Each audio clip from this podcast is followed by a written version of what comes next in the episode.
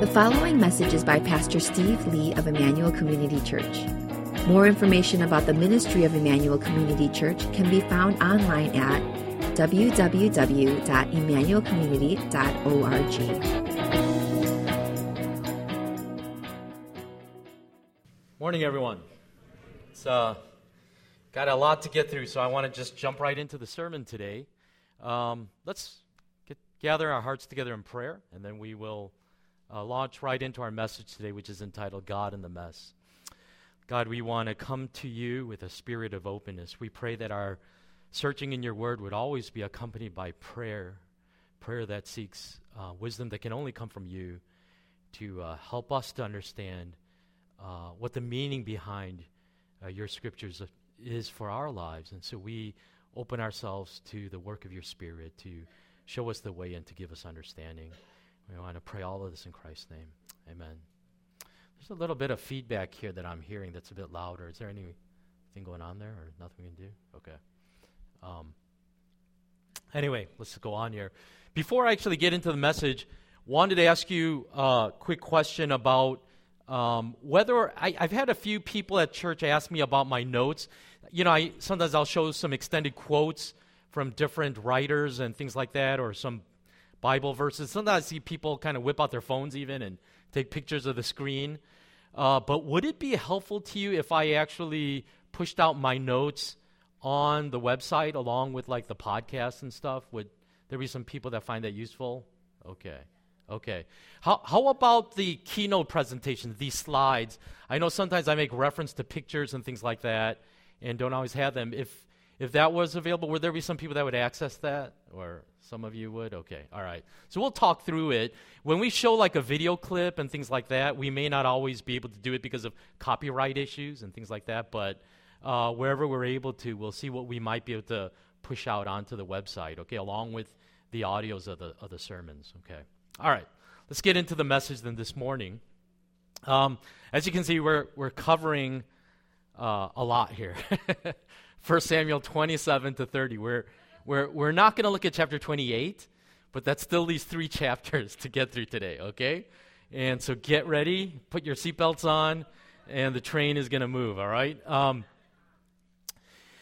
uh, I want to begin, I've, I've been kind of referencing movies for the last several sermons, and so I think I'm going to keep the tradition going for this message today.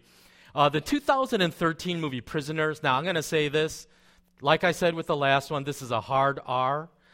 And to be honest with you, I don't know if this movie is worth watching. Um, I don't know if there's enough payoff at the end of it to bear through some of the gratuitous violence that's in this movie. And so, if you're wondering if you should go see it, I would say don't see it. Okay, I'm going to tell you for the most part everything you need to know right now about this movie. Um, but this movie, Prisoners, which came out uh, about five years back, explores this question of how far would you go as a parent uh, in order to protect your child? How far would you go? Uh, it's Thanksgiving dinner, and this family of four goes over to a friend's house, and the children are all playing outside that day. And then later on, the 16 year old daughter, Anna, goes missing, along with the daughter of the other family, these two girls suddenly disappear. And in this panic of trying to figure out where they are, it eventually becomes revealed that there was this beat up RV that was parked on the street that didn't look like it really belonged there. And there was a strong suspicion that it has something to do with the disappearance of these girls. Well, eventually, the police track down this RV to a local gas station, and they end up arresting the owner of the RV. Uh, and the owner is this young man named Alex, who clearly has some kind of mental issues. And I would argue he's, he's got to be one of the creepiest villains in recent memory, okay? Uh, really creepy guy. But the problem is that after he's arrested, there's not enough evidence to keep him in custody. And so the police are forced to release him. And as he's leaving the police station, um, he basically whispers into the father's ear of the daughter that's missing, uh, They didn't cry until I left them. And then he sings the same song that his daughter was singing earlier. So, realizing that the police cannot help him, uh, the father, who's played by Hugh Jackman, um, abducts this guy, Alex. And he imprisons him in this abandoned house. And he begins to do unthinkable things to this guy to try to get him to confess where his daughter is. And as the audience watching all this, it's really hard to stomach what he does to this guy, Alex. And yet, I think what the movie is sort of forcing us to ask ourselves, though, is if you were in the father's shoes, what would you be willing to do if you absolutely believed that this guy had your daughter? And you need to do what you need to do to get this guy to talk because it's your daughter's life on the line. How far would you go for your own child? I think it's very easy to debate ethical issues in the sterile environment of a classroom, but it's a lot harder to make moral decisions in the messiness of a broken world in which doing the right thing isn't always clear, is it? Like, does the principle of turn the other cheek that Jesus taught on the Sermon on the Mount apply to self defense? If somebody invades your home and attacks you, do you have every right, even in God's eyes, to attack them back? Is there such thing as a just war and a rationale for killing other people? Some of you may have had this question posed to you in one setting or another that if you were alive during World War II in Europe and if you were hiding Jews during the war and Nazis came to your door, and asked you point blank, Are you hiding Jews? Would you say yes? In other words, does God always want you to be truthful no matter what? Even if it means giving up Jews who will then be sent to a concentration camp? Or do the ends justify the means?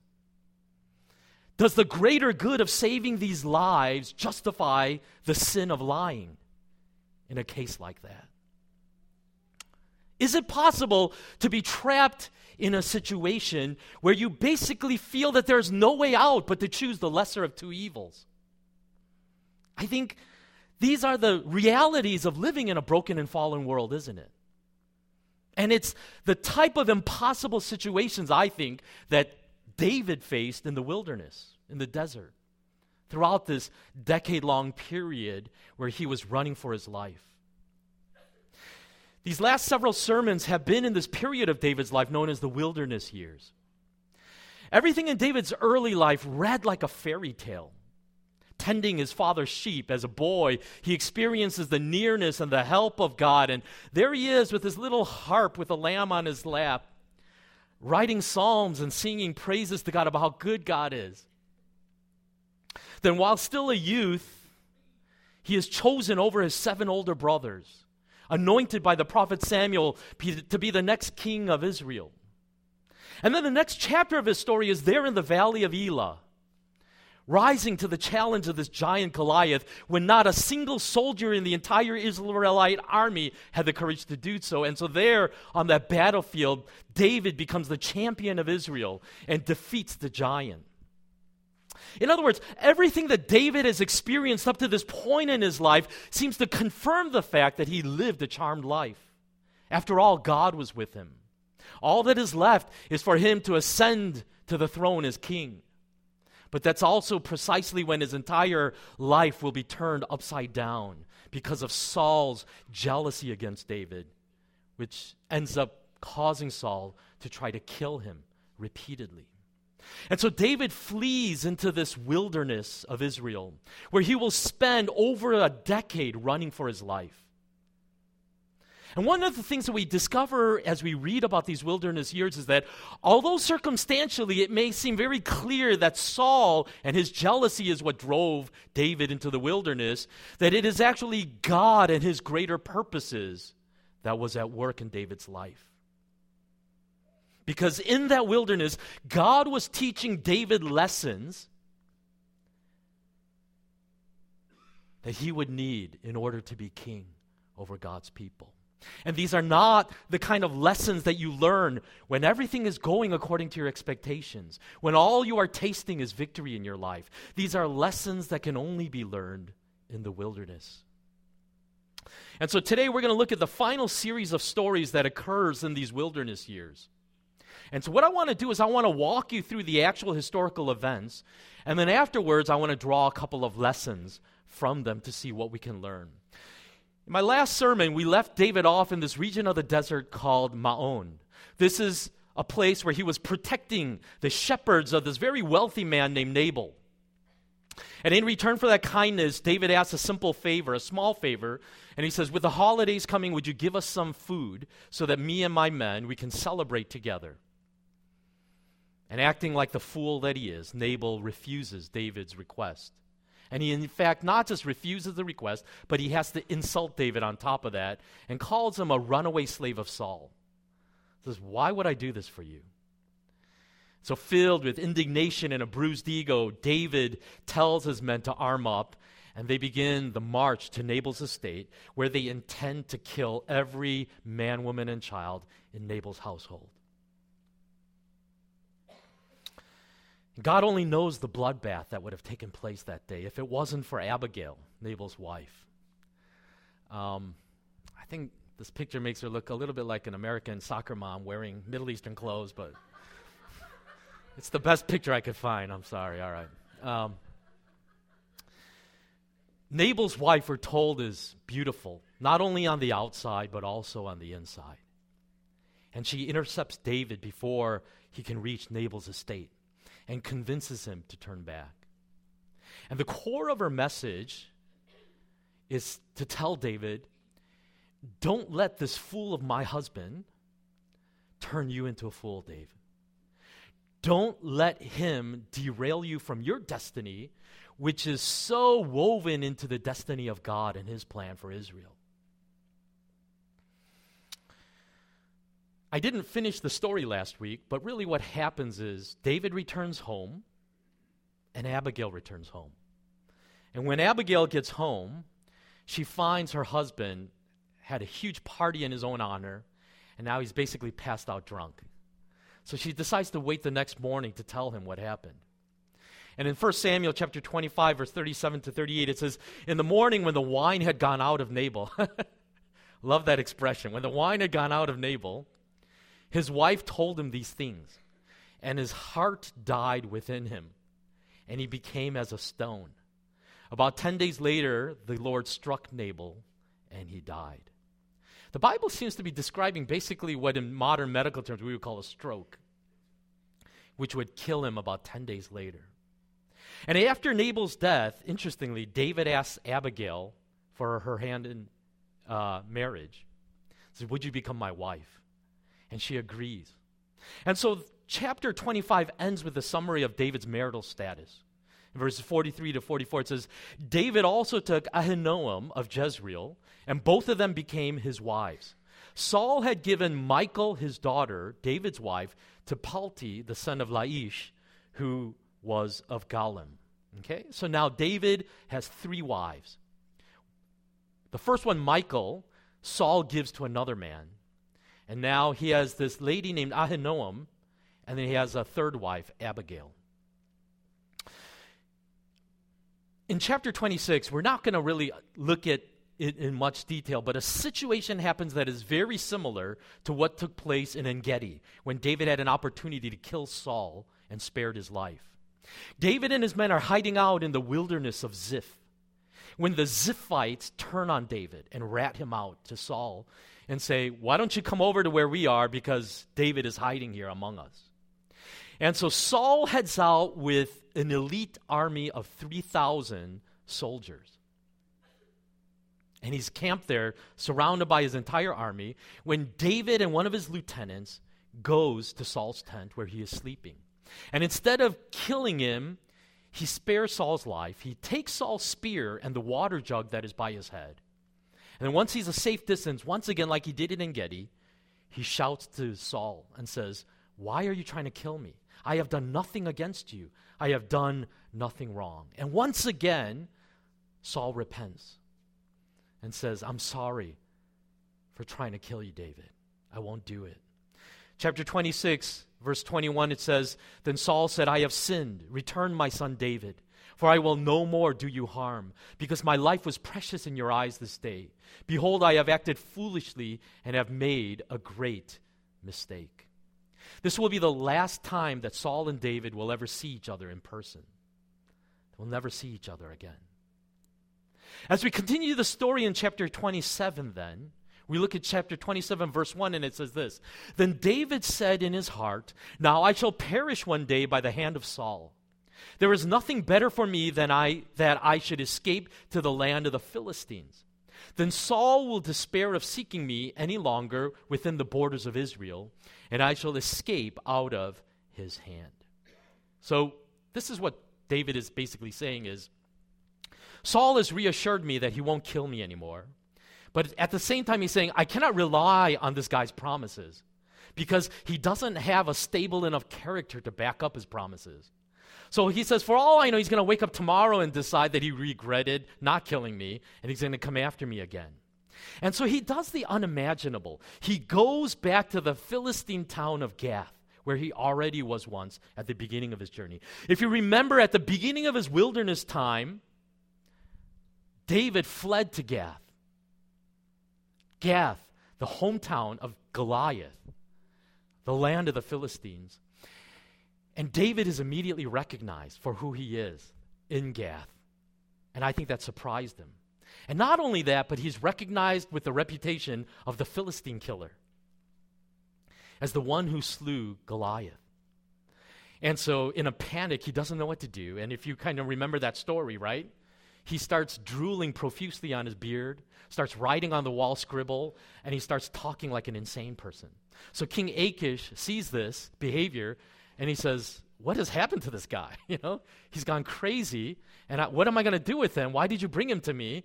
Don't I have enough insane people in my kingdom that I need one more fool like this? And he sends him away. And very shortly after that, David, realizing the mistake he made to go to the Philistines, heads out of town and goes back to Israel. Well, interestingly, um, now he goes back to Gath once again. And there's been a lot of debate about whether David should have done this or not. You know? Um, some people say he had no choice. He was facing an impossible situation, and others say this expressed a lack of faith. That if he really trusted God, he should have believed that God could have kept him safe in the wilderness of Israel instead of having to put himself under unnecessary risk by going to the Philistines. The truth is, it's impossible to know for sure whether David did the right thing or not. But what we can know is the state of mind of David at this point in time. You can imagine this is after like a decade of running from Saul. This is after several times that his own people have betrayed him to Saul and revealed his hiding places.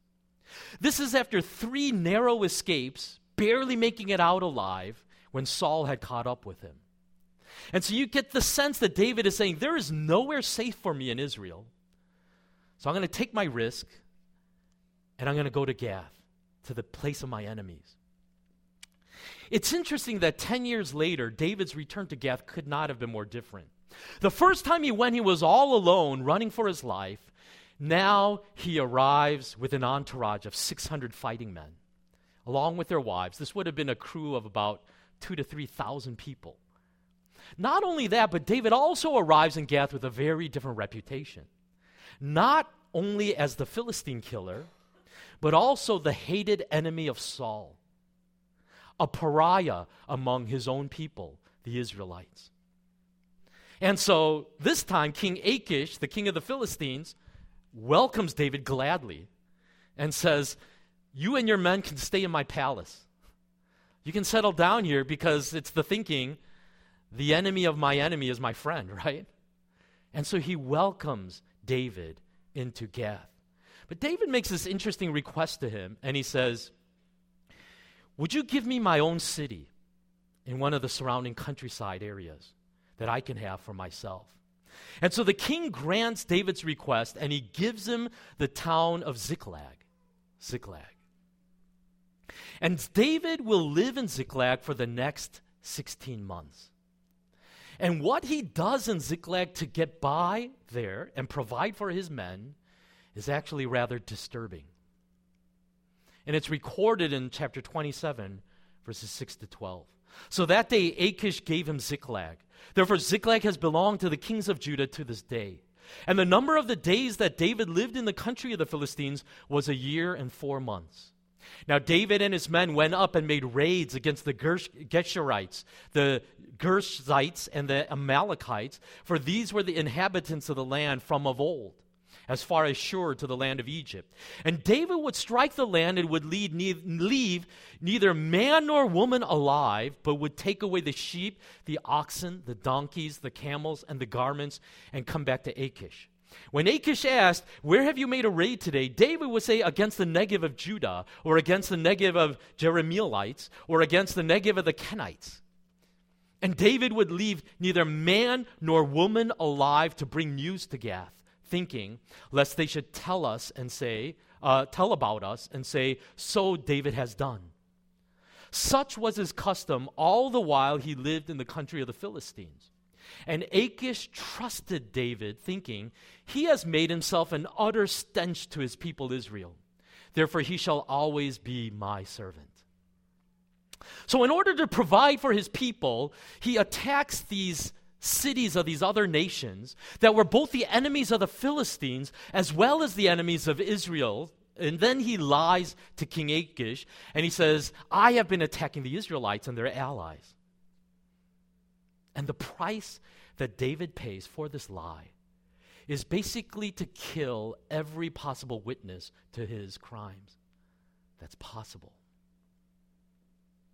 And a lot of Bible scholars have wrestled with this. Were those killings justified because they were enemies of Israel? Well, the problem is we're not given that justification in the Bible itself. All we're told for a justification of these killings is that he wanted to hide his footsteps and make sure there were no witnesses to the lies that he was telling the king. Now, we're going to skip chapter 28 because I'm going to come back to it tomorrow. This is Saul's visit to the witch at Endor when he rouses the, the ghost of the prophet Samuel. We're going to look at that briefly next week when I unpack the death of King Saul. But when we get to chapter 29, it begins with the entire Philistine army gathered at this place called Aphek. And Saul gathered his entire army nearby in this area called Jezreel. This is not just one of the skirmishes that happened regularly between the Philistines and the Israelites. This is all out war. This is going to be the mother of all battles. When the entire military of both countries have assembled to fight each other. And it's at this point that David's lies have finally caught up to him. Because Achish says, You're one of us now. You're like us, a fellow Philistine. So let's go and beat up your enemy Saul. Let's kill him together. So now you can understand what a dilemma David is in. He is expected to go into battle with Achish and kill his own people. Chapter 29, verses 1 to 3, it says, Now the Philistines had gathered all their forces at Aphek and the Israelites were encamped by the spring that is in Jezreel. As the lords of the Philistines were passing on by hundreds and by thousands, and David and his men were passing on in the rear with Achish. It's like David and his soldiers are Achish's bodyguard. The commanders of the Philistines said, What are these Hebrews doing here? And Achish said to the commander of the, of the, Philistines, Is this not David, the servant of Saul, king of Israel, who has been with me now for days and years? And since he deserted to me, I have found no fault in him to this day. so basically, Achish reassures his commanders there's no problem here. David is on our side. You can trust him. So now David is being called on his bluff. And the only way to prove his allegiance to Achish is to kill Israelites. Talk about a moral dilemma. And the question is how is David going to get out of this mess? Well, his rescue comes from a really unexpected source. The Philistine commanders basically protest to Achish there is no way that David is going to go to battle with us. Because their rationale is this what better way for David to get into Saul's good graces again than to turn on us and fight with Saul in the heat of the battle? There is no way we could trust this guy. He is not going to march into battle with us.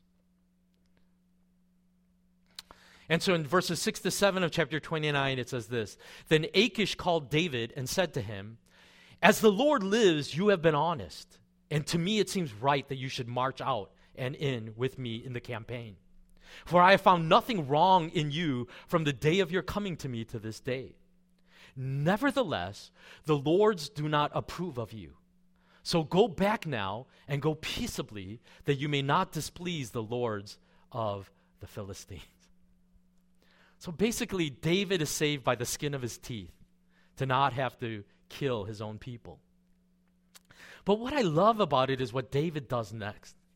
Because he should just count his losses and just thank the good Lord and walk away silently.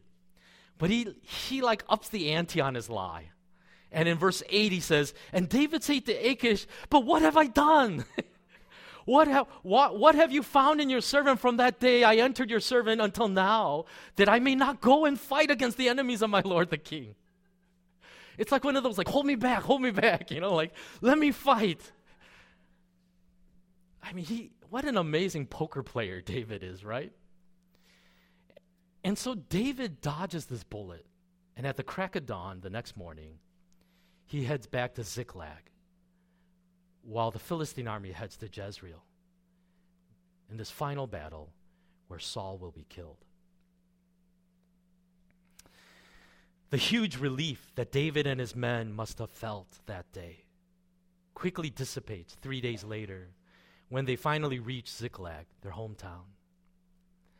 In chapter 30, verse 1 to 6, it says, And now when David and his men came to Ziklag, on the third day the Amalekites had made a raid against the Negev and against Ziklag. They had overcome Ziklag and burned it with fire, and taken captive the women and all who were in it, both small and great. They killed no one, but carried them off and went their way. And when David and his men came to the city, they found it burned with fire, and their wives and sons and daughters taken captive. Then David and the people who were with him raised their voices and wept until they had no more strength to weep. David's two wives also had been taken captive Ahinoam of Jezreel and Abigail, the widow of Nabal of Carmel. And David was greatly distressed, for the people spoke of stoning him, because all the people were bitter in soul, each for his sons and daughters. And so while they were at Aphek, the Amalekites attack Ziklag and basically burn the city to the ground. And they take captive all their women and children. And you don't need much of an imagination to know what the Amalekites would have done with these women and children as slaves of war and the brutality of those days. And so you could understand the absolute panic that these men must have been in to think about their children and their wives in the hands of these Amalekites. And they will do anything to get their children back safely into their hands. And so, in their anger, they talk of stoning David. It's interesting, right? When things go wrong, it's our instinct to find somebody to blame. And the easiest target there was David because he was their leader. And at the end of verse 6, though, we find these important words and David was greatly distressed, for the people spoke of stoning him, because all the people were bitter in soul, each for his sons and daughters. But David strengthened himself in the Lord his God. David was far from a perfect leader, as we've been establishing throughout this series looking at his life. But what stood out was the fact that his constant instinct in every moment of his life was to turn to God as his only hope. And so David asked Abiathar, the priest, if you remember when Saul massacred all the priests of Nob, Abiathar was the lone survivor among those priests, and he was now with David. And so he asked the priest, What do I do? How do I get out of this mess? What should I do? And Abiathar says, Go and pursue the Amalekites, because God will give you the victory. And so in verses 9 to 10, it says So David set out and the 600 men who were with him, and they came to the brook Besor, where those who were, uh, who were left behind stayed.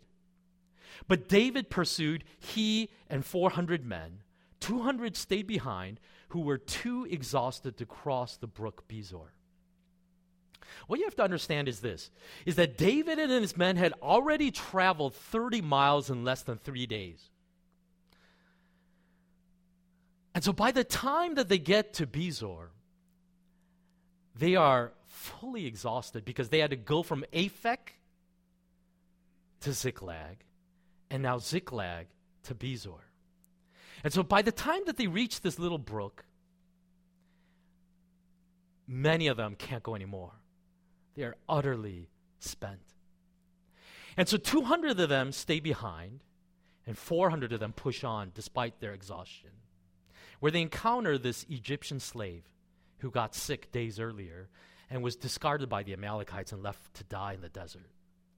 And they nurse him back to some level of health, and they say, Can you help us so that we could get our wives and our children back? And under the help of this Egyptian, they catch up to the Amalekites. And this is what takes place in verses 16 to 20. And when he had taken them down, behold, they were spread abroad over all the land, eating and drinking and dancing, because of all the great spoil they had taken from the land of the Philistines and from the land of Judah. And David struck them down from twilight until the evening of the next day. And not a man of them ex- escaped, except 400 young men who mounted camels and fled. David recovered all that the Amalekites had taken, and David rescued his two wives. Nothing was missing, whether small or great, sons or daughters, spoil or anything that had been taken. David brought back all.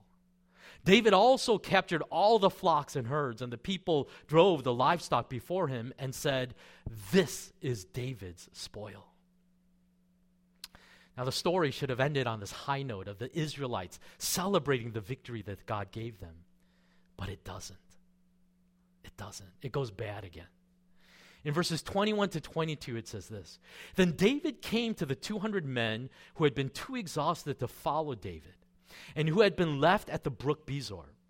And they went out to meet David and said, and, and to meet the people who were with him.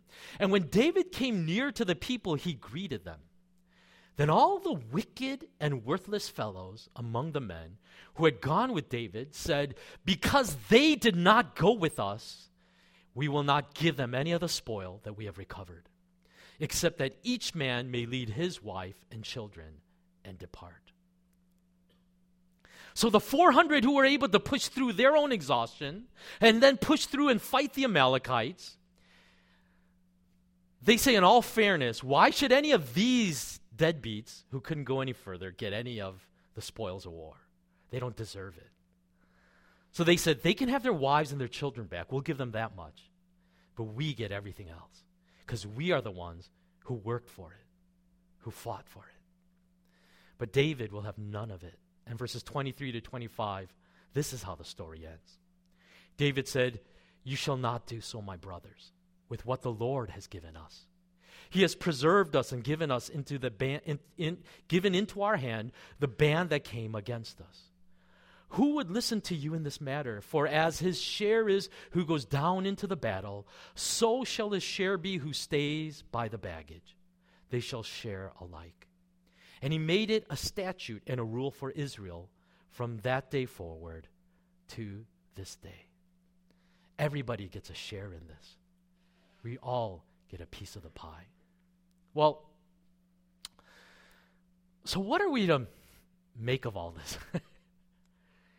um, is there really a lesson to be found in the craziness that we just went through here in these closing chapters of 1 Samuel? And I want to say this. I think it's very tempting to focus all of our t- attention on David himself as we go through the story of his life. But I think the more that you do that, the more you focus actually on David, the harder it is to actually make any sense of all of this craziness that happens. I also want to say this it's very tempting to try to portray David as some kind of moral exemplar. And out of that, wanting to lift him up as some kind of hero, to basically try to justify all of his actions, no matter how disturbing they may be, as somehow all being God's will. But I think when we do this, we're missing the whole point of why stories like David's are in the Bible. Because if there is one main lesson that I think we're supposed to learn from all of these events, it is this. In the messiness and chaos of life in a fallen world, God is still able to accomplish his will. Let me say that again. In the messiness and chaos of life in a fallen world, God is still able to accomplish his will. And let me parse that out just a little bit as I try to tie up everything into some lessons here. The first expression of this is this that God is greater than the messes that we make of our own lives. God is greater than the messes that we make of our own lives. Because the truth is, as you've seen, as we've, I, I've not tried to somehow massage the text to avoid the controversial stuff, right? We've, we've pretty much gone through the whole narrative here from the beginning. And what we've seen is that the truth is David has created many of his own messes, hasn't he?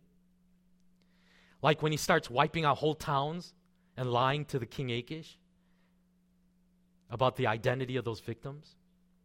How about when David is about to slaughter everyone in Nabal's household because of his bruised ego? We haven't even gotten to Bathsheba yet and the mess that he makes out of that. And what's interesting is this God is barely mentioned in the stories that we just went through in chapters 27 to 30. There is barely a mention of God in any of that. And yet, his presence is undeniable in every turn of the story. It's in the news that the Philistines are attacking when Saul is literally right there on the other side of the mountain and about to defeat David. It's there in the intervention of Abigail who prevents David from shedding innocent blood against Nabal's insult. It's, it's there in the intervention of these Philistine commanders who refuse to let David fight when King Achish fights for his loyalty. It's there in this chance encounter with this Egyptian slave who leads them right to the Amalekite camp so that they could save all of their wives and children. In other words, God is the unseen hero in every one of these stories, accomplishing his will, often in spite of what David does and not because of what David does. And I want to say that we need to remember this truth because the truth is, we're just like David, aren't we? Often we create our own messes as well in our life. And I want to say this I counsel a lot of Christians who live under this crushing weight of past failures and mistakes and sins that they feel have basically ruined any possibility for a best life that God may have intended for them. You know what I mean? Like a mistake that has set you on a course in which from which you can basically never recover. What do you do if you feel that in the foolishness of your youth, you married the wrong person? What a terrifying feeling that is. What if you feel that you've missed an opportunity in your life that you can never get back again? That chance will never come again, and you blew it. Or if you feel like you've realized all of the mistakes that you've made as a parent to your children, but it feels like it's too late. They're teenagers now. And now look at them. you guys are good. we, you guys are good. We love you. But what about those other teenagers, right? Out there. And it's that feeling like you don't get a do over as a parent. You can't hit the reset button. If the life of David teaches us anything, it is that God's care over us is greater than our sins and failures. We don't have to live under the shadow of some kind of second class status in God's kingdom, believing that we can never experience God's best for us because of our past sins and failures. Let's, let's be clear here. There are very real and often painful consequences to sin. But there is also a grace that covers our failures as well. And I hope you will remember that the next time you feel you have hopelessly messed things up in your life and you're not sure if you could recover. The second is this God is greater than the messiness of morally confusing situations. God is greater than the messiness of morally confusing situations. Remember what I said earlier. When David runs to Gath, to the Philistines, was that God's will? Or could God not have protected David even in Israel? In our limited knowledge, it's impossible for us to know. What about when David went to Nob at the beginning of his journey and he lied to Ahimelech, the priest? and said, I'm on a secret mission for Saul, and he lied to the priest because he didn't know who he could trust at that point, rather than being truthful and saying, Saul is trying to kill me. Was that lie justified in the eyes of God? You know, in our limited knowledge, it's impossible to know whether in any situation we face there is one right, God honoring choice that we have to figure out. That's what I think much of what the life of David shows us. Is we enter into some places where we don't know always what the right thing is to do. Because we feel trapped by evil on every side. And I think that was David's world, and that is also our world. We also live in a broken world that is filled with sin, and we will face situations over and over again where we say, In my best wisdom, I don't know what the right thing is to do. I don't know what God's will is in this. And sometimes the truth is, you feel cornered to have to choose the lesser of two evils. And you feel like there's no way out. And, and these questions arise in us. Is it okay to bend the truth, or just let's call it what it is, to lie, in order not to hurt someone's feelings? What if the company that you work for is guilty of all kinds of ethical violations, like basically exploiting the poor? And as an employee of that company, do you share in that guilt? Should you quit your job and work somewhere else? What if you're forced to choose between allegiance to your parents and allegiance to your spouse. and both of them demand 100%. It feels like you're going to have to hurt somebody, right? What if you feel like you need to break a foolish promise that you made to someone? A promise that you never should have made in the first place. Because by honoring that foolish promise, in the long run, you're going to cause so much more damage. What does God want you to do? Keep that promise or cut your losses and break it? Have you ever felt paralyzed by impossible situations like this? And I think once again, the life of David shows us that God is greater than the messiness of even morally confusing choices that we often have to make in our lives. Listen, I'm not saying that gives us a pass to have to struggle with these things. Say, ah, at the end, God will take care of it all. I think God does call us to wrestle genuinely with the choices that we have to make. But what I am saying is this that even as we wrestle with these, we have to have the humility to understand that the final outcome does not ultimately depend on our wisdom. Our ability to always do the right thing. We don't have to carry that weight on our shoulders because we serve a God that is faithful. And I think that is exactly the wisdom that David had. Is he doesn't know half the time what the right thing is to do. And he is struggling with all of it. But as we saw in verse 6 of chapter 30, but David strengthened himself in the Lord his God.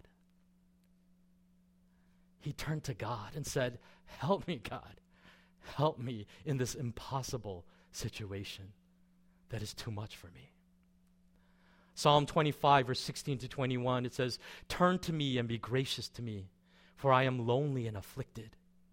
The troubles of my heart are enlarged. Bring me out of my distresses. Consider my affliction and my trouble, and forgive all my sins. Consider how many are my foes, and with what violent hatred they hate me. O guard my soul and deliver me. Let me not be put to shame, for I take refuge in you. May integrity and uprightness preserve me, for I wait for you. If we're going to learn anything from the life of David, let us learn that wisdom from him. Is that whenever you find yourself in these impossible places where you literally say, I don't know if there's a way out of this, I don't know if there is a right thing to do, even. God be my refuge, God be my deliverer. God be the one who helps me through this.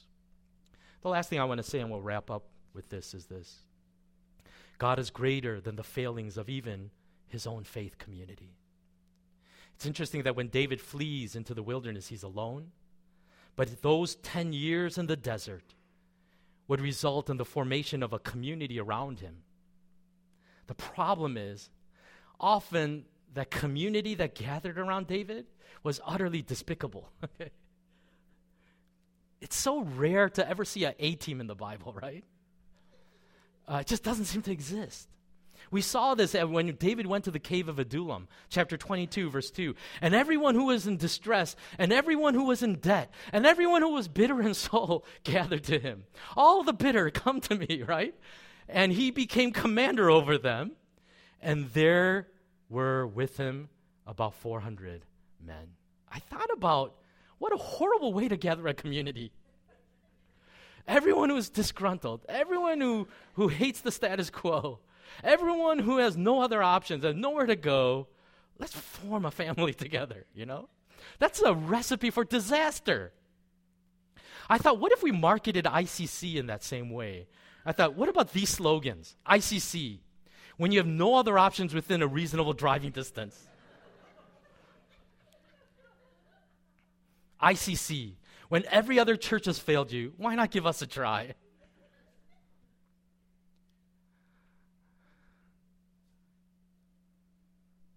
But this is what's so fascinating to me is what God is really saying is these are my people. This is my kingdom.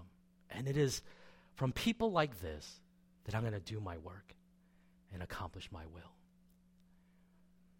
Dietrich Bonhoeffer, you've heard me share this quote. I'm going to read a bit more of an extended quote from his book, Life Together. Those who want more than what Christ has established between us do not want Christian community. They are looking for some extraordinary experiences of community that were denied them elsewhere. Such people are bringing confused and tainted desires into the Christian community. Christian community is not an ideal, but a divine reality. Every human idealized image that is brought into the Christian community is a hindrance to genuine community and must be broken up so that genuine community can survive. Those who love their dream of a Christian community more than the Christian community itself become destroyers of that Christian community, even though their personal intentions may be ever so honest, earnest, and sacrificial. Listen, are there ideals to which we ought to aspire to as the Church of Jesus Christ? Amen to that. But sometimes in our pursuit of that ideal, we become the very enemies of the church that God loves. And says, it is in these broken and messed up people, these people that screw up all the time and fail, and you kind of look at them and say, I see nothing very worthy in them, that God says, I am doing my greatest work in my kingdom. Not so much because of them, but even in spite of them. Eugene Peterson confesses this about his feelings about the church. Every time I move to a new community, I find a church close by and join it, committing myself to worship and work with that company of God's people. I've never been anything other than disappointed. Complainers, the faithless, the inconstant, those plagued with doubt and riddled with sin. Every once in a while, a shaft of blazing beauty seems to break out of nowhere and illuminate these companies. And then I see what my sin dulled eyes had missed. Word of God shaped, Holy Spirit created lives of sacrificial humanity, incredible courage, heroic virtue, holy praise, joyful suffering, constant prayer, persevering obedience. I see Christ. In other words, not only do we have to pray that larger vision of God into our own messy lives, much of the mess which we've created for ourselves, but we also have to pray it into the community of which we are a part. Like David at the brook Besor, that is saying, What will define us is not fairness and justice, but mercy and grace that all of us need. You know what I find so fascinating is that word Besor actually means good news. It actually literally means good news. And it was as if David was preaching the gospel of good news of God's grace there at that brook that says, 400 of you went and fought, and 200 of you were too tired to go on. But it was God who won this victory for us. And all of us will share that together. Let's pray. Let's come before God at this time in response through prayer. And I just want to invite you to reflect on where the focus of your eyes is. And I think the truth is, if we're really honest, often the focus is on ourselves and not on God, isn't it? We're always obsessing about mistakes that we've made and the messes that we've created. And then, secondly, our focus is on other people, and often with a very critical eye, judging others and seeing not only our own unworthiness but seeing the unworthiness of others. And what David says in Psalm 25 is he says, God, he confesses, he says, sometimes my troubles loom so large in my heart. It's all that I can see. But then he says, I take refuge in you and I turn to you. Don't think God beats us up for moments of weakness and failure. But what I do see him holding us accountable for in the pages of Scripture is when we don't turn to Him in those struggles. What Jesus would say years later, after David would say, You do not have because you do not ask. You don't seek. If you only sought, if you only asked, if you only knocked on the door, God could give to you everything that you need in your life. That's the wisdom of David. Not that he lived a morally exemplary life, but that in all of the messiness that he created in his life, and all the messiness of other sins imposed on him, he was a man that sought after God's own heart and sought the face of God in everything. So let me just invite you to do the same right now in prayer and come to God and say, God, when I think of the messes that I've created, and when I consider some of these seemingly impossible situations that I feel trapped in, where I don't even know if there's a way out of this, Lord, help me to make wise choices, help me to do the right thing, but also give me the assurance that it is not about my moral choices and my strength on which I will ultimately stand, but on the promises of God and your faithfulness to, to me.